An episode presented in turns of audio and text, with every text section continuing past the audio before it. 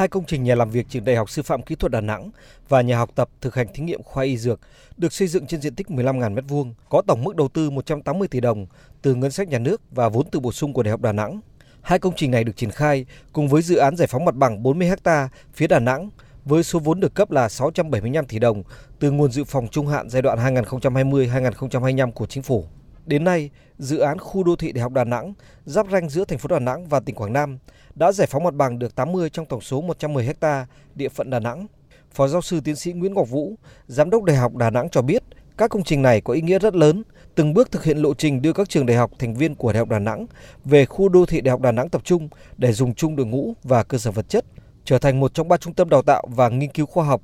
theo quy hoạch Đại học Đà Nẵng đã được Thủ tướng Chính phủ phê duyệt, từng bước hiện thực hóa mục tiêu phát triển Đại học Đà Nẵng thành Đại học Quốc gia Đà Nẵng theo nghị quyết 26 của Bộ Chính trị. Phó giáo sư tiến sĩ Nguyễn Ngọc Vũ, giám đốc Đại học Đà Nẵng cho biết. Hiện nay cùng với hai đại học quốc gia Hà Nội và Thành phố Hồ Chí Minh thì chính phủ cho vay 100 triệu đô la từ ngân hàng thế giới xây dựng các hạng mục công trình cấp thiết cho Đại học Đà Nẵng trong cái giai đoạn 2020-25. Tôi hy vọng là trong 3 đến 5 năm tới sẽ có nhiều cái tòa nhà giảng đường, nhiều trung tâm thí nghiệm và cái khu tập trung để thực hiện lộ trình đưa các trường thành viên Đại học Đà Nẵng về cái khu đô thị đại học tập trung để Đại học Đà Nẵng thực sự là một trong ba trung tâm nghiên cứu khoa học đào tạo của cả nước.